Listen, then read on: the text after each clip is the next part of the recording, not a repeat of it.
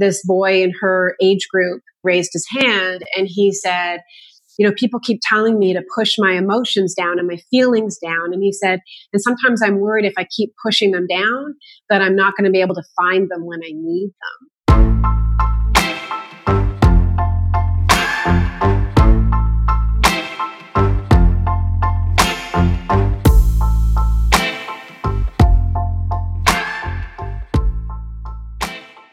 That boy, by the way, is 12 years old, and he's already getting the messaging that it's not okay to have feelings and that boys are supposed to be strong and that feelings are for girls and women. Today, we're exploring the effects of traditional toxic masculinity on boyhood development. My guest is Rachel Giese. She's a journalist, columnist, and the author of Boys What It Means to Become a Man. We discuss the dangers of raising children in the man box and the importance of expanding our current definition of courage to include being vulnerable and authentic, and that it's okay to cry as a boy and a man. This is an important conversation. And during the editing of this episode, I realized that there's a weird clicking noise coming from my guest's audio track, but it doesn't matter because what we're talking about here is crucial to changing the way we raise our children so that they can be softer and more in touch with what's real connection, love, intimacy, authenticity.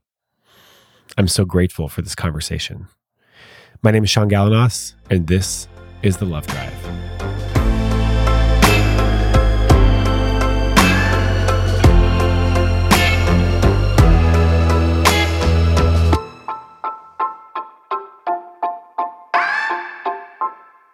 Could you please introduce yourself? Sure. My name's Rachel Giese, and I'm the author of the book Boys What It Means to Become a Man.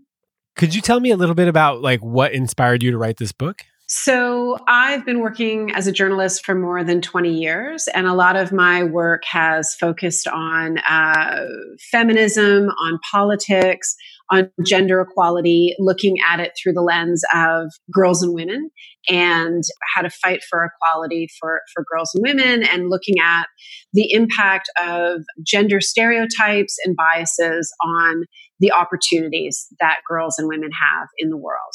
And so these issues were sort of always things that I'd been I'd been thinking about.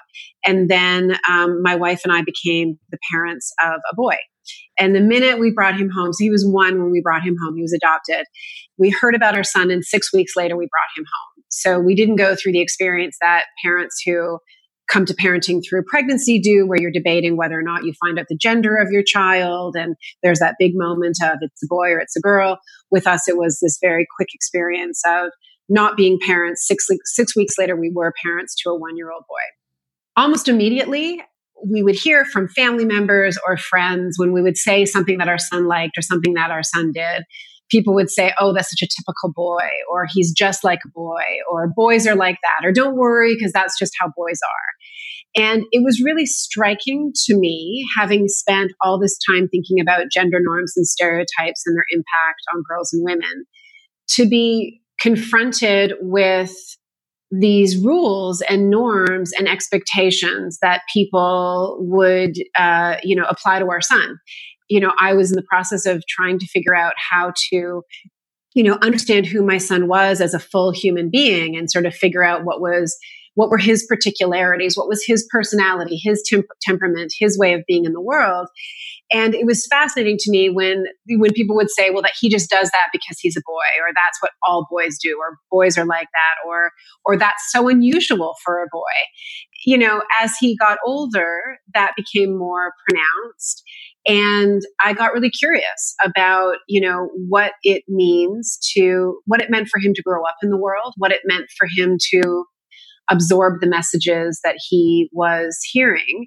And so I started to read about it and think about it. And then, partway through the process, um, when my son was about 10 years old, I had an opportunity to write a story for the Walrus magazine about um, a program in Calgary called Wise Guys, which is a a sexual. It's like it's a program. It's a sex ed program, basically a, a comprehensive sex ed program for young men in grade nine. So they're about 14 years old, which talks about sex ed in the context of talking about um, emotional intelligence, uh, being in community, self awareness, uh, decency, understanding your own um, value system and moral code, understanding power dynamics in the world. And I found that it was such a a, it was a program that didn't that I didn't see elsewhere, and I thought it was so meaningful. This program at that moment, which was sort of slightly before Me Too, but when we were beginning to have these conversations about questions of consent and questions of um, you know gender equality and gender dynamics, that article that I wrote um, ended up becoming my book. Uh, I sort of began to delve deeper in the stuff that I was experiencing and feeling as a parent of a boy, and also learning about um, as a journalist as I looked into these questions of gender norms and expectations, but how they were applied to boys and young men. And you did a lot of research. I mean, it's it's sort of incredible the the depth and breadth of research that you did for this book, and it's chock full of studies and of, of a lot of examples of how I don't know, the traditional narrative of mass of like what it means to be a man is actually very detrimental to how boys are to like boyhood development. Mm-hmm. And it doesn't set them up well for for nowadays. Yeah. I think it used to work pretty well in the past and it's no longer really relevant. Yeah, and I'd argue it didn't always work that well in the in the past either. Um, uh, but you know, there, there's a term, there's a, there's a, a, sort of a metaphor or an idea that sociologists use called the man box, which is um, you know looking at very sort of stereotypical and traditional masculine behaviors. So if you were to think of the kind of Marlboro man or the macho man stereotype, so you know being being the breadwinner, um, being sexually aggressive, um, you know, being conventionally attractive, being heterosexual, being physically strong, being stoic, uh, being emotionless, being, uh, you know, courageous, you know, at all costs, um, never crying. Um, so those sorts of very stereotypical ideas we have about you know what it means to be a quote unquote real man. So that man box um, is what you might think of if you think about sort of the old fashioned traditional ideal of idea of manliness. I think it's still very alive and well today. But what we know are you know all the qualities that it takes to be like a real man are often very detrimental to being a healthy person or a good man at times. So, you know, shutting off all your emotions and never, never expressing any kind of vulnerability, believing you have to do it all on your own and can never ask for help. I mean, that is a recipe for isolation, depression, um, low self esteem, you know, being told that you have to be, you know, a breadwinner at all costs what does that mean in an economy that is incredibly challenging for everyone including men to to find sort of stable employment? You know if you're told that being sexually aggressive and having sexual conquest are the most important aspects of being a male how then do we talk about women's pleasure or consent in that dynamic? And so you know, I want to make it clear that I'm not saying masculinity is bad or, or, or being male is bad, but I think that men and boys get a lot of messages telling them that there is a very narrow and limited way of being a real man. And that very narrow and limited way is very harmful for boys and men and for everybody that they come into contact with. yeah, absolutely. yeah, there, there was something that sort of jumped out at me while I was reading the book was that uh, the the idea that loneliness is actually more detrimental and more dangerous than uh, than say obesity. Right? Is a, is a bigger killer than obesity, uh, especially in men. Yeah, because it's so it's hard to form friendships. It's hard if we're rejected in in sort of an overture of trying to make a friend, we're like we're we're we're more likely to not try that again because of how painful it was. We're not taught to be vulnerable. We're not taught to to for it to be okay for people to reject us. And so instead of being rejected again, we just won't do it and we'll live we'll live in, in isolation. It's sad. Yeah, it is very sad. And I think that, um, I mean, I think you've hit on all these excellent points about that. I looked at the work of uh, an American academic, she's a sociologist at NYU, Niobe Way, and she has done terrific work studying boys' friendships and particularly adolescent boys' friendships. And what she found was, you know, I think we have these cultural stereotypes that, you know, girls have these very intimate friendships and boys have these very superficial friendships. I mean, I think that's what we believe is that, you know, boys don't want to talk about their feelings. They're not as intimate with their male friends as as we imagine two girls to be. But in fact, what uh, what Professor Way found was that boys uh, throughout childhood and into their early adolescence very desperately want a connection with other boys that is meaningful and sustaining and helpful and supportive. They are really looking for intimacy with their male friends. And to a certain point, they have it. But then as they get older, um, because of these messages around being a real man, because of homophobia that gets very suspicious about two men having an intimate connection to one another, a lot of boys pull back from their intimate friendships with other boys to focus more on, say, a romantic relationship with a girl if those boys are straight. And then as those boys turn into men and get older, it can be much harder for guys once they are in their, say, late teens, 20s, and 30s to make friends with other men. And we know that friendship is inoculates us against things like depression, like so- social isolation. Um, and we know we are experiencing right now a loneliness epidemic. We are ever more connected, but ever more disconnected when it comes to intimate intimate ties and so i think the messages we say to boys which is to tell them that you know boys shouldn't be intimate with one another that that's kind of a girly thing or that shows weakness. I think we put boys on this path towards a manhood that can be quite lonely where a lot of men they talk about their best friend being if they're straight their female partner which is wonderful. But i think i i heard from a lot of men writing this book and i'd be curious to hear sort of from your your own experience and what you hear from other men.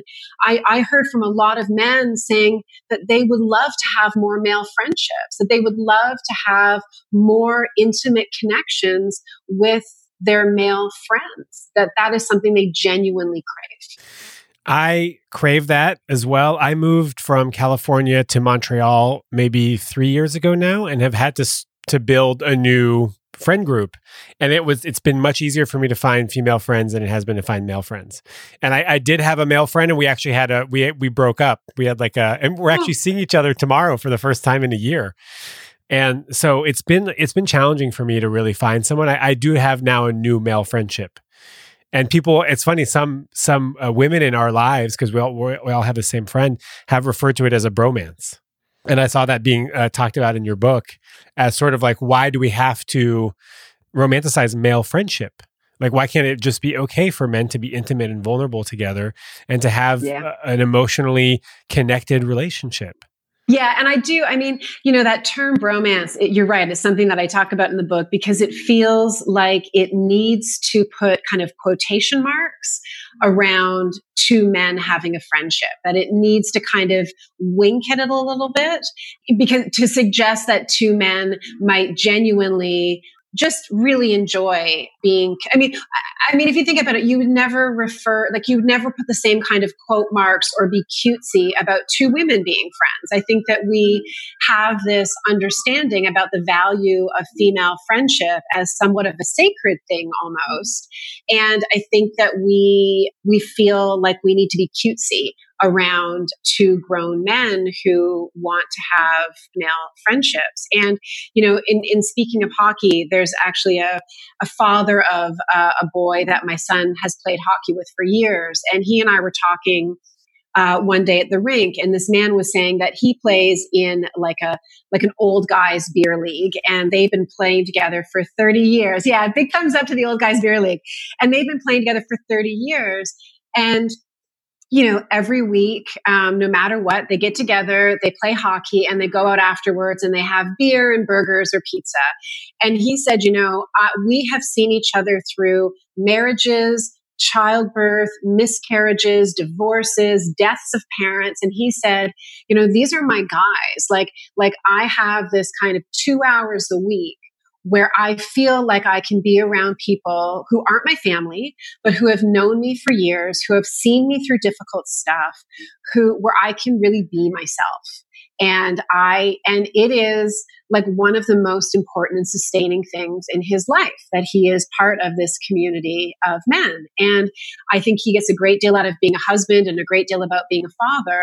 But this is really this is a very special thing for him and and again i heard that a lot from so many men saying that and I and I think on the other side of it too, for you know, for for women. I mean, I'm partnered with a w- woman, but the women I know that are partnered with men, I think they often feel that they have to do a lot of the emotional labor in their in their partnerships.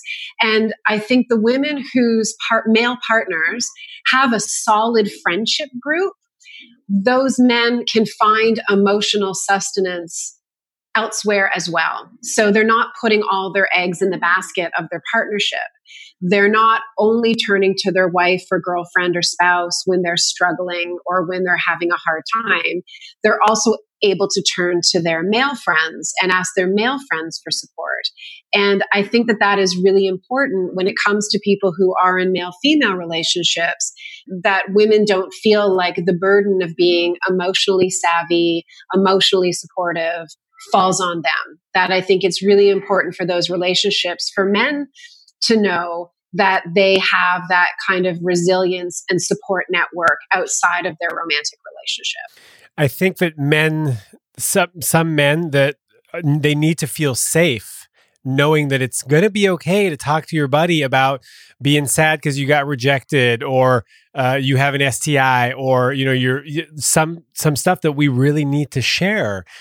Some men need to feel safe that it's okay to do that, and it doesn't mean that you're less of a man, right? Because the fear is that you'll be called gay, right? Or yeah. you'll be called, you know, you'll be called all sorts of things that aren't that don't fit in the man box. And then you're going to have a lot of cognitive dissonance between, hey, I'm a man, but I'm I'm like emotionally sensitive. Like that doesn't fit. But I mean, the friendships that I have, most of them, almost all of them, I can talk about anything with these guys. And it's important that we do because then then I know that I'm not alone in feeling this thing imposter syndrome, not worthy, you know, not not deserving of love, like all these things that guys don't typically talk about. And I need to be able to because or else it just stays inside and and that's dangerous for me. Mm-hmm. Yeah, absolutely. And I think that there, and I think especially in this moment, I mean, I even think in, you know, in looking at the attraction that that the, the attraction that a lot of the kind of men's rights movement can hold for a lot of young men in particular um, or like some of the more toxic strains of internet culture that a lot of young men are drawn into um, even like you know extremist movements and groups like that um, those groups know to prey on lonely young guys. Like when you think about, you know, groups that are recruiting recruiting, um, you know, kids into say like a nationalist movement or a white nationalist movement, um, they are they are specifically targeting the isolated young men who feel friendless, who feel like they don't have a community, who, um, you know, don't know how to be in the world, and so. I think that um, people period want to find their community. They want to find their group. They want to find their place. And i think for you know young men in particular who are in a moment in time which can feel quite confusing and um, the world is changing really quickly and there's lots of there's lots of noise um, there's lots of um, you know social media can feel um, very divisive and um, and very toxic um, I think that a lot of people who want to put forward, um, you know, more hatred or more divisiveness are very savvy in preying upon men, young men who are vulnerable, specifically because they haven't been able to open up to other people. And so when suddenly they find a group that they that that that provides a group identity, provides community for them, um, that can be very attractive if you feel isolated and alone and you don't belong and no one sees you. Um, so I think that this is not just a question about one's individual health and the health of those around them, but I think this is also part of a bigger social moment where we're yelling at each other a lot because we're not empathetic towards one another. We're not able to see each other, and it's hard to be vulnerable at this moment. I'm thinking about these groups that prey on lonely on lonely guys and boys and and also now I'm drawn to think about groups like wise guys and when I was reading about sort of the activities that they would do right talking about emotional intimacy talking about feelings um, building a sense of community it seems like that is that is one of the solutions but it also seems like gosh there there aren't that many of those programs in North America or in the world. Yeah, yeah, for sure. And I think again, we wait until there's like I think there can be there's like a lot of hand wringing right now, and some of it is valid, and some of it feels like it's panic for the sake of panic. For instance, when there is a like a mass shooting or a high school shooting, there is this, you know, what you know, because typically the you know the perpetrators of mass shootings are young white men. And so something like that will happen and then people will say what's wrong with young men? Like what like what what is happening to young men or you know we hear a story about um, you know a, a girl in high school who has been gang raped by a group of male classmates. And so we are rightly upset and alarmed and fearful but i think we have not put enough energy into trying to prevent the kind of isolation and the kind of uh, you know hostilities that lead to those acts of acts of violence. And so when I think about a program like Wise Guys, which starts when kids are 14, and I think they themselves would think that they could even if they could start earlier, they would. But I think what it does is in addition to talking to boys about this is how you th- th- this is what it means to be a decent man this is how it means to be to treat others with decency and respect but also it does this radical thing of being radically empathetic towards these boys. So it gives them a safe space to talk. It's non judgmental. Um, they can ask the questions that they might feel they can't ask in other places. So questions that they think maybe that would be offensive, or maybe I'll get in trouble if I ask that, or maybe I'll sound stupid if I ask that. So it's not like it's anything goes by any means. I mean, it's moderated and it's thoughtfully moderated, but it does allow a place for boys to tease out these questions that they find confusing and they and no one is talking to them about it. So you know like for a boy to say i don't know something that that they would feel would be perhaps seen as controversial or they get in trouble if they say something like well, what am I supposed to do if the girl beside me is wearing a really short, tight dress? Like, aren't I supposed to look at her? Like, what am I supposed to do? Right. So something like that, where I think a boy might feel like, am I going to get in trouble if I ask that? Um, I think a group like Wise Guys will the boy will say that and then they'll talk it through with him well what do you think how do you what do you think it means to look at somebody respectfully or what do you think? Is it okay to catcall? Well, how would you feel if someone spoke to you like that? And when you're catcalling a girl, are you showing off for your buddies? Do you think girls are interested in a guy that says that sort of yells something sexual at them in the hallway at school? Like is there a better way to show a girl you're interested in her? And what might that look like? And are you scared to show interest in a girl? So let's talk through what you're afraid of. And if you get rejected, well, what would happen if you got rejected? How would that feel? Let's talk that through. So all of a sudden, it creates this place that so many young men are desperate for to talk through this stuff, which feels very, very scary because it's way easier for you know young men to find places that tell them to be mad at girls to feel divided from girls than to find a place where boys can say i'm kind of nervous. What if i'm not good looking enough? What if i'm not enough? What if i'm i don't know my penis is the wrong size or what if i'm not good in bed? Or or you know what if she thinks i'm ugly? Or all of those things um, that stuff guys want to talk about. And you're right. We don't create a lot of spaces for teenage boys to have honest, vulnerable conversations like that. I never had that growing up. I would have killed for something like that. well, I would have killed for something like that now. I don't know if I would have been open to it as a as a like as a young man. Because that all everything you're talking about now I'm I'm down to engage, but back then, I man, that that would have been a tough sell for me. But I think that if it was more common, if that was just sort of normal, uh, sort of like the like the Dutch have start sex ed at age what four? Yeah. What the hell?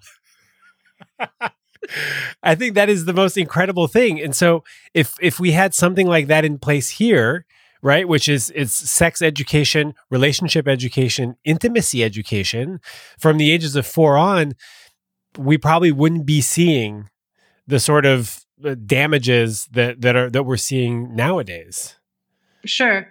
Yeah, and I also think, and again, for sure, like I, I think that for a lot of the boys in programs like the Wise Guys program, um, these aren't easy conversations. I think they're kind of mortifying conversations in many ways, and that said, um, you know, given how ubiquitous porn is for young people, or even how much more sexualized, you know, pop culture is now than it certainly was for me growing up in the 80s and 90s. Like, you know, the access to very graphic sexual images is so much more, it's so much more readily available now. And so I think even for boys who maybe don't want to talk about their own personal stuff, they can kind of go through kind of a, like a roundabout way. Cause one of the things that programs like Wise Guys use is they'll say things like they'll talk about porn. They'll talk about like, okay, who watches porn? Every hand goes up. Well, what kind of images do you see of sex in porn? What does that look like? And does that look interesting to you? Do you think that that's how people really have sex? And what like what how do you know if you see the if you see the women in porn how do you know that they're finding pleasure? Like do you think what's happening is giving them pleasure? And so it can kind of distance it by doing it almost as like a media criticism or like learning how to read you know and and i think boys can have questions like oh so you mean it's not supposed to look like that? Or girls don't like it when you do that? Or like and I think that can also be a way for them to get some questions answered because a lot of what I looked at for the book is, you know, how porn is shaping how young people think and talk about sex. I mean, I think the I think there's not enough conclusive evidence to say that porn is like there's direct harm that comes out of porn, but I think there's a lot of confusion for young people um, when it comes to porn because they're having access to fairly hardcore stuff before they've even had much sexual contact themselves. So, you know, again, when I was growing up, maybe you came across somebody's dad's copy of Playboy. That's so, that's just so, um, um, cute and quaint compared to the access that young people have now. So again, I think that there are a lot of young men who are deeply confused and intimidated by what they see in in in pornography or or the images they see about sexuality or about manliness in pop culture. And so i think in some ways like even with my own son like we talk a lot about video games or we talk a lot about like the movies he watches. Or we talk about song lyrics like he he's really into rap. And so we just you know there's no judgment. Like i don't go in saying what you listen to is terrible but more like, oh, what do you think that, what do you think that's about? Or, you know, when you hear that lyric, what do you think? And, you know, we've had some really great conversations just by, by me trying to engage a bit in the world that he inhabits without judgment and without wanting to shut it down. And that was one of the big learnings that I took away from your book around video games and around music and pop culture is to, uh, instead of sort of banning stuff outright, be curious about what it is that they're consuming and like kind of get like get hip with it. Get hip no one says that anymore. Uh, certainly not you're, not, you're not hip sean.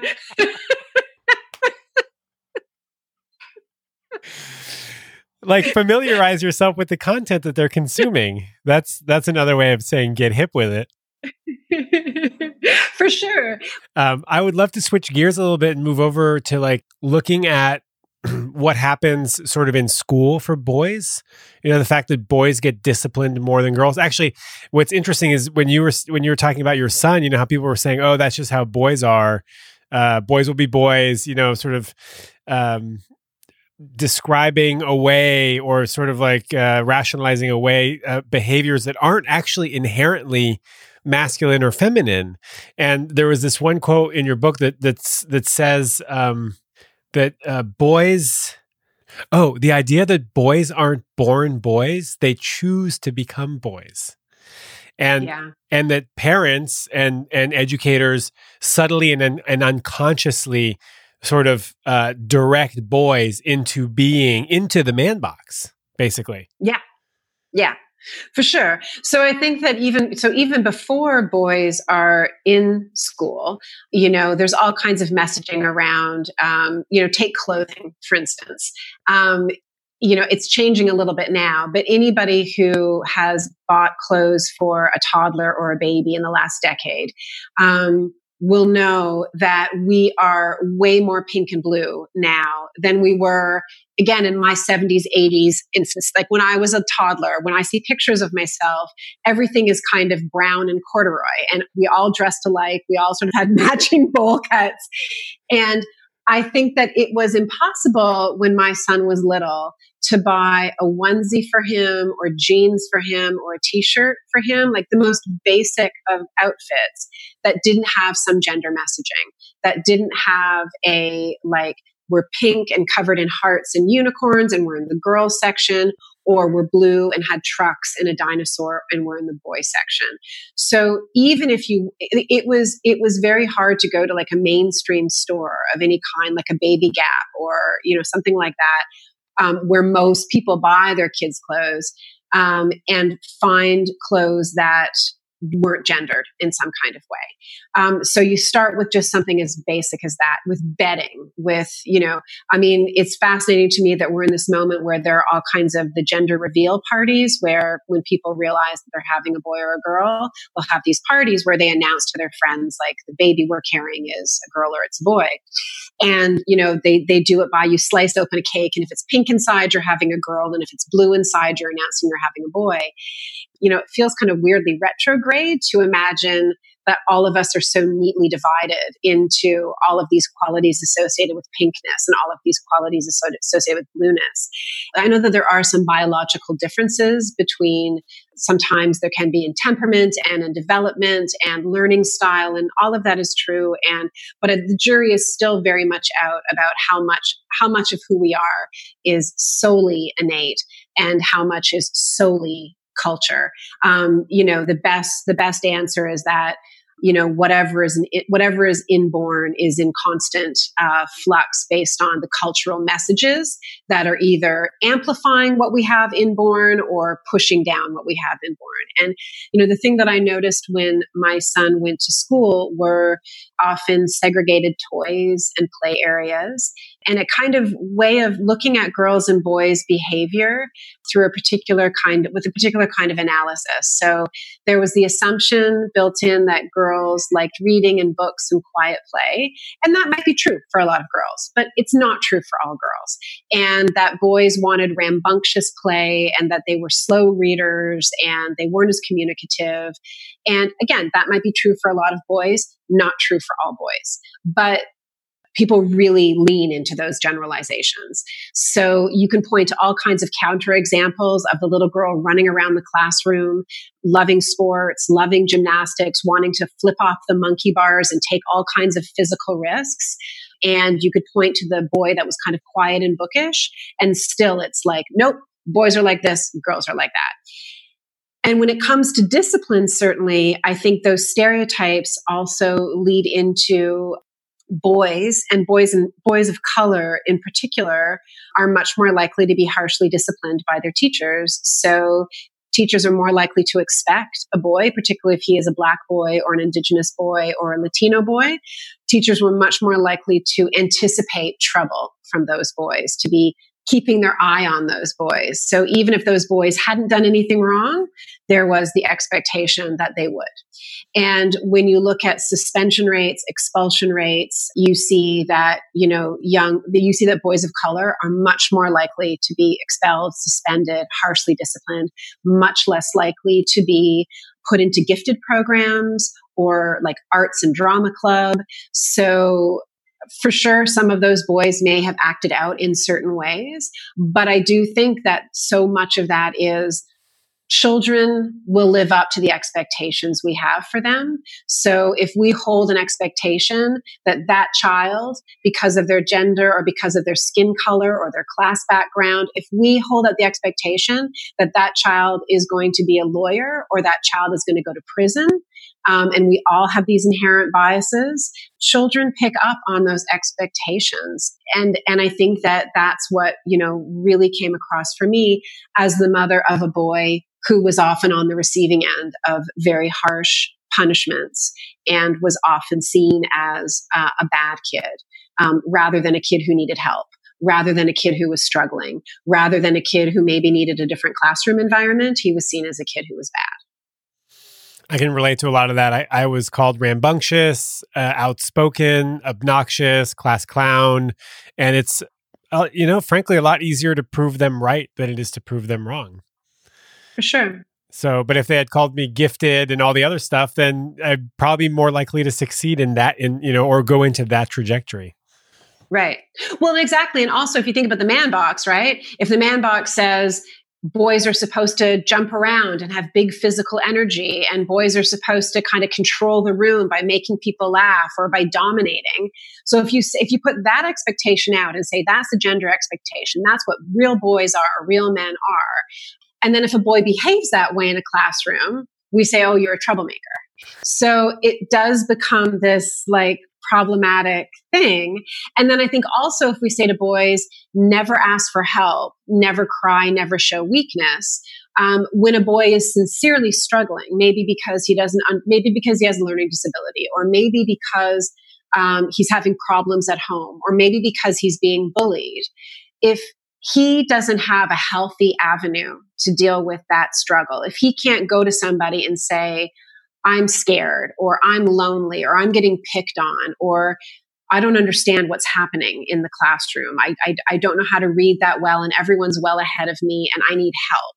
If we say to boys, you must never do that, you must never show your weakness or your vulnerability or your struggle, um, then those boys are going to find another way to express themselves. If they don't have a healthy outlet to express those emotions, then they're going to express those emotions via bullying themselves or getting into fights or getting into trouble um, or you know being lippy with the teacher they're going to turn that struggle that pain that fear into anger aggression or shutting down they're going to they're going to be the boy either getting in a fight or in the back of the class with his hands across his chest being like f you i don't care I'm done. I'm checked out. Because that that boy has learned how to regulate his behavior because he's been punished enough. And yeah. the issue with that is that we are not addressing the underlying why is this why is this child acting out? So they've learned to they've learned to play by the rules at that point. But for sure. We're not we're not actually healing. There's no healing or repair happening at that point either. Yeah. And again, I think if we say to boys and if we say to men, the only acceptable emotions you're allowed to show are um, you know rage and maybe sexual desire that's it. That's your that's your that's your emotional repertoire um, that's not a lot of options, right? And I think about this in terms of like, you know, boys in school, but, um, you know, a little while ago, there was a picture of, um, it was like on, it was circulating on social media about a year ago of um, the actor Daniel Craig, you know, uh, James Bond, Daniel Craig. Okay, yeah. And he had a new baby and he was wearing his baby in a snuggly. He, you know, and he's like, he's ripped, right? Like he is, he was James Bond, right? So he's a super muscly guy. You could not, you could not have a more macho role than being James Bond. And there is the actor walking around like a happy dad with his baby in one of those baby snugglies.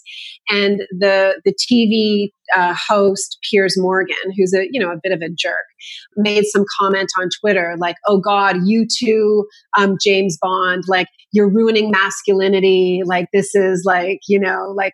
Can't you be tough? And I just thought, oh my God, here's somebody like making fun of a man for being a dad, for for holding his own child. And I thought, like, how, what a weird world we live in when we have like Piers Morgan, a grown adult man, shaming another man for being an attentive father. Like, that is messed up. Shaming the most manly man. yes, yes, yes. So if you think about the man box, if even James Bond is seen as not living up to the man box. If even his masculinity can be called into question, no wonder so many men live in fear of being seen as less than a man. Like, no wonder there's that fear of being shamed. We probably need to get rid of the man box. We need to get rid of the man box. or, or, or make the man box like you know like a huge like a like a huge box that also includes you know empathy and kindness and and and and redefining strength as showing your vulnerability and redefining strength as not being a bully but standing up against injustice.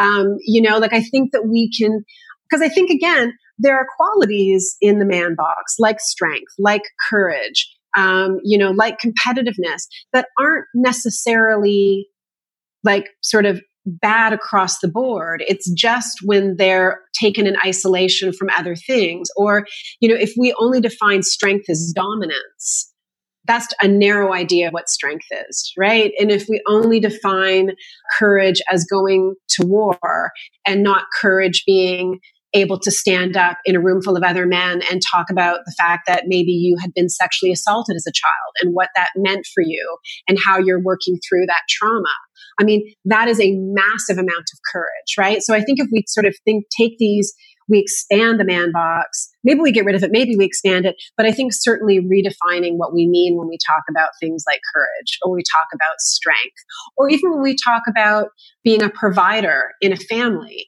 because you can be a financial provider, but you can also be an emotional provider in a family. You know, you can also provide for your family by showing up for them in really amazing ways. You can be a provider by, um, you know, listening to your partner's struggles and helping them work through something. You can be a provider by you know helping your kid with their homework because you're providing that kind of support so i think it's about like kind of expanding what we mean by these traditional these traditional rules you could be a stay-at-home dad and change diapers and that is just as manly as the dude the the banker who's, you know, bankrolling his whole family.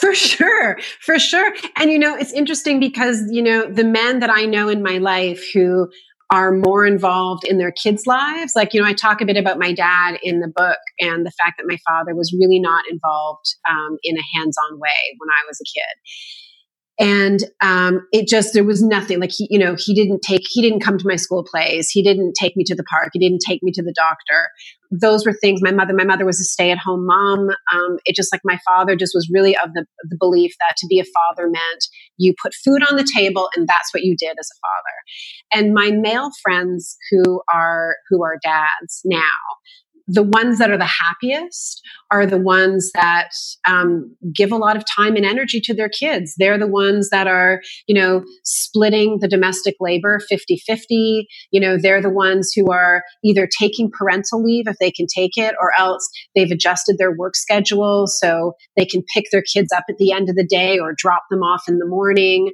um, or they're cooking dinner with their kids the, they, my male friends who are in their say 30s and 40s find a great deal of meaning in being a hands on father. And they find a great deal of fulfillment, a great deal of joy.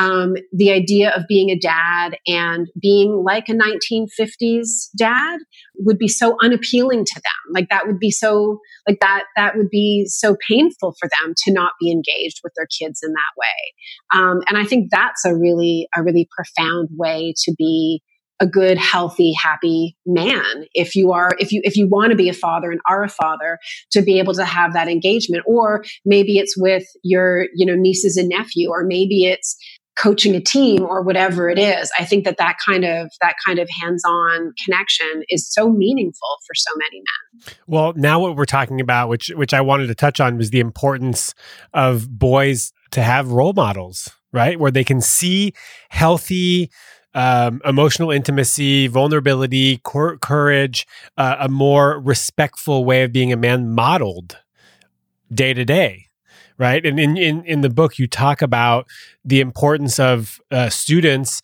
to see a teacher of their race and how black boys, for the most part, 2% of all teachers in America are black men. And that is not that's not the same statistic of, as as how many black boys there are in, in the school system. And so for sure. they, they don't get to see what a healthy role model of their race looks like. For sure. And, you know, and, and not only that, there was a really large scale study in the US that found that um, Black boys who had just one Black male teacher during the entirety of their elementary and, and high school education. So one teacher out of, you know, 12 years, they had one black teacher, one black male teacher, they were 40% less likely to drop out of school. So just that small amount of connection with a teacher who looked like them, who in some ways they could feel that they see themselves in, um, made a huge difference in terms of their educational outcome. And so I think when we think about role models, whether they're role models in terms of parents, family members, teachers, and coaches, um, showing boys ways of being um, manly or male or a good strong man in ways that aren't limited and toxic and um, but are actually expansive and caring. And in 2016 uh, just before the us election um, when the access hollywood tape was released with donald trump talking about you know grabbing a woman by the by her genitals um, I, there was a coach a football coach in west texas who was truly he's a guy truly out of friday night lights like really like old school christian football coach. And uh, not the kind of guy you'd think would be particularly woke and particularly sort of progressive in his politics. And when he heard Donald Trump talking about the fact that that language was locker room talk, he was personally affronted by that because he felt that as a coach and as a man, he wanted to be a role model to boys and young men of being respectful towards women that that he wanted his team and that was a value for his team that his boys needed to stop bullying they needed to be leaders in terms of being empathetic being kind elevating everybody up that it, it wasn't about being cliquish and the kind of big man on campus to be a member of his football team meant that you cared for the most vulnerable, that you talked about girls. You didn't tell um, sexist jokes about girls. And so he used that moment to talk to the boys on his team about talking to girls and women with respect. You could not imagine a more manly dude than that guy. And he was finding his way into this conversation about joking about grabbing women without their consent. That's not what a real man is. And I think that that kind of role modeling in a place where maybe you wouldn't expect those kinds of conversations is really profound. I think the role modeling, even if you look at the Daniel Craig thing of James Bond holding his baby, for boys and young men to see a happy dad, to see that a man who's a dad has a responsibility to look after his kid, that that is, you know, I think seeing those images are really important, whether they're in one's real life or whether they're pop culture images of men expressing their full selves. I think hearing men, like I, I heard from a lot of men who talked about when they saw their dad cry, how liberating it was for them to see their father cry or show emotion.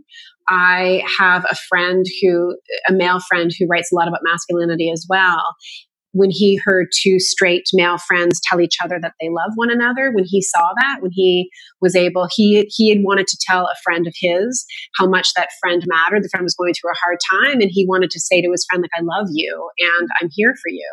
And it was really hard for him to to do that and you know seeing other men be able to have that kind of to talk to one another in that way was really important to him because it felt like oh if they can do it i can do it. It gave him permission to be to be open. I tell a lot of my male friends that i love them every time i get off the phone with them. That's amazing. Yeah even if it's a five minute phone call. Yeah they say it back. It's great. Yeah. I think i started it you know, and then now they're they're comfortable doing it as well. Mm-hmm. So we can uh, healthy role models isn't just for children and adults; it could be for adults and adults as well.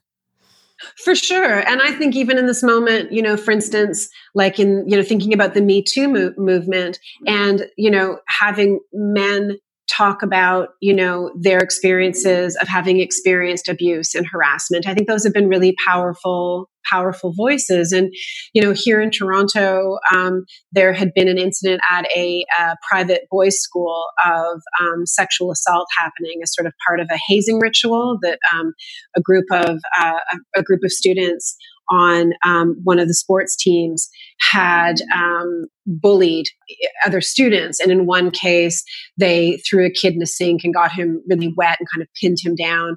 And in another case, they used a broomstick to sexually assault another kid uh, while he was being held down. And this happened in a very prestigious uh, boys' school uh, with an ex like an excellent academic program, an excellent sports program. This is a, a Catholic private school that you know people kind of clamor to get their kids into because the kids that go there often get accepted into very prestigious colleges and university, either in Canada or the U.S the the bullying, the, the the the, violence had been videotaped, and it, it, was brought to police attention. And there had been a real reckoning um, at the school, and a number of men who were graduates of the school have since come forward to say that happened to me. That happened to me. That i, I was bullied in that way. I was sexually assaulted at the school. Um, i was terrorized every day. And many of these guys are like six foot five 250 pound you know football players. And i think the role modeling that they also set in coming forward and showing their vulnerability in saying I was traumatized and I was hurt and I didn't feel like I could talk to anybody about it.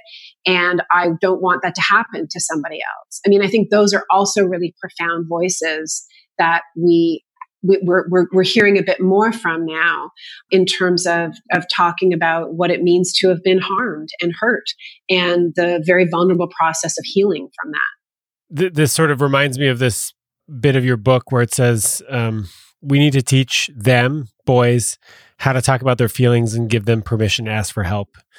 We need to create opportunities for them to be tender and nurturing, expressive and vulnerable. We need to talk to them about sex and love and communication. But even more than that, we need to listen and learn from them. We need to look at boys not as a homogenous mass, but rather in all their complexity, individuality, and humanity. There are plenty of boys and young men already leading this charge. Yeah. Yeah. And, you know, I was at, so um, I was this past fall, I was, my, my book kind of start, my book started in Calgary with that story that I wrote that then became the book. And I was back in Calgary in the fall and I was asked to speak at a middle school.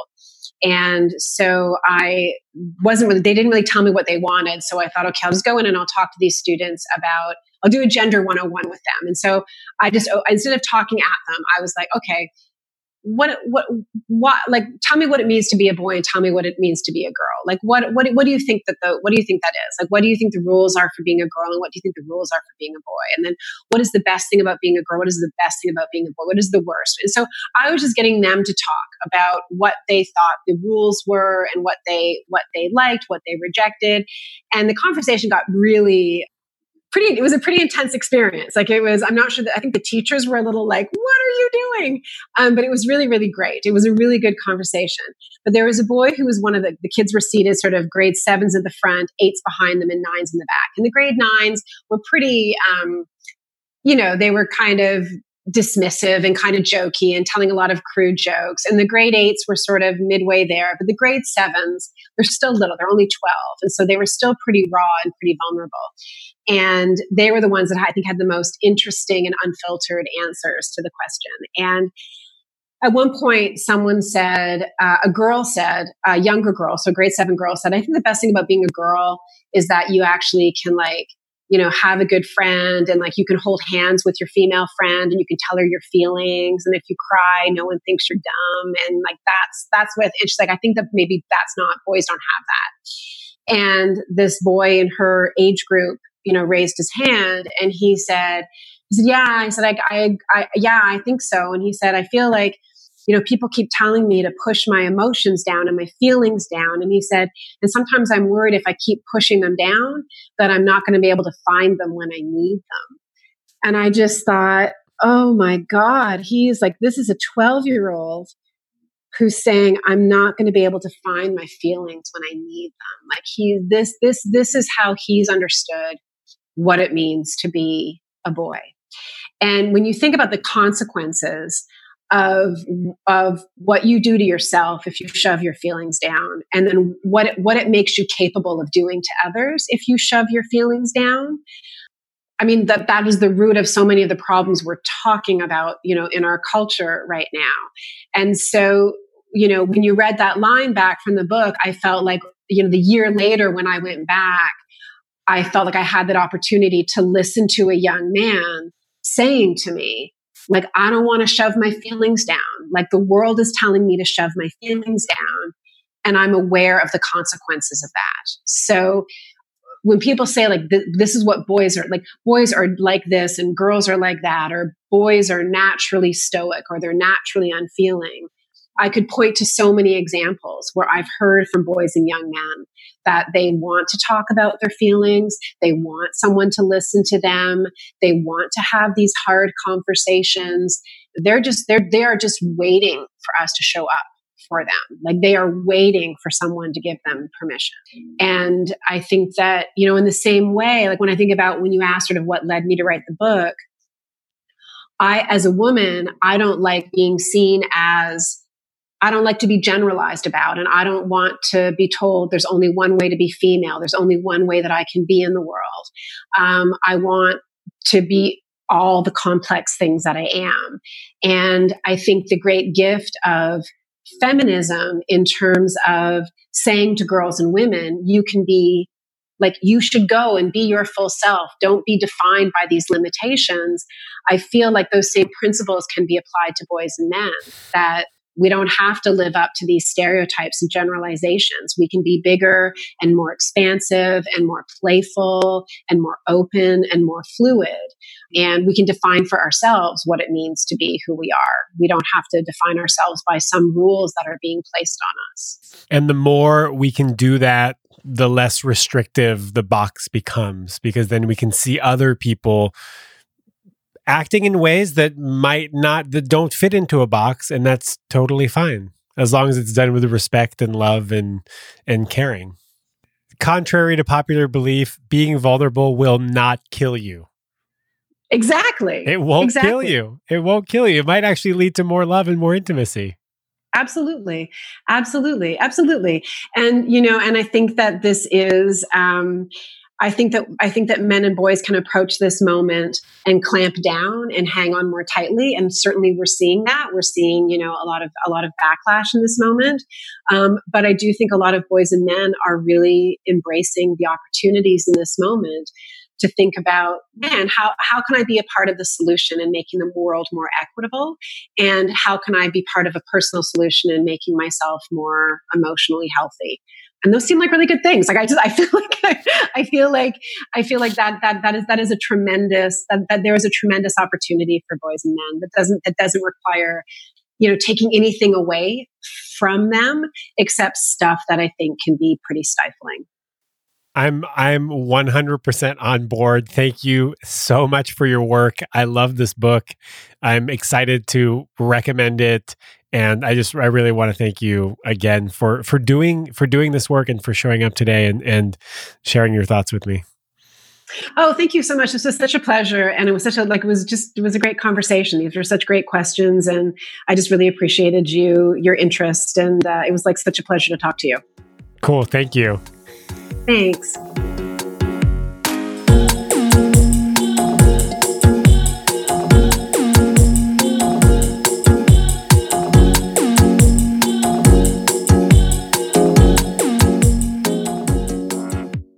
Thanks, Lovebird, for spending another hour with me this week. Um, I'm going to say it again. It means the world to me. If you noticed the clicking sound and you think that was annoying, I agree with you. I've switched to a new remote recording software, and that software costs money. Actually, all the software costs money, and the hosting and the equipment and the books that I buy so that I can read them before the interviews. All of this costs money. And the Love Drive is self funded.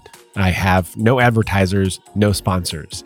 And so, if you believe in this work and you want the Love Drive to continue, and you want weekly episodes on emotional intimacy, love, authenticity, sexuality, then I invite you to put your money where your heart is and become a contributing lovebird for as little as $3 a month. $3 a month, it helps because your $3 gets combined with other people's $3 and it allows me to pay for the services that make this show possible. So if you want to help, I would be eternally grateful for any amount that is meaningful to you. Go to thelovedrive.com forward slash join. That's J O I N to become a monthly contributing lovebird. Thank you. Thank you so much. Have a beautiful week.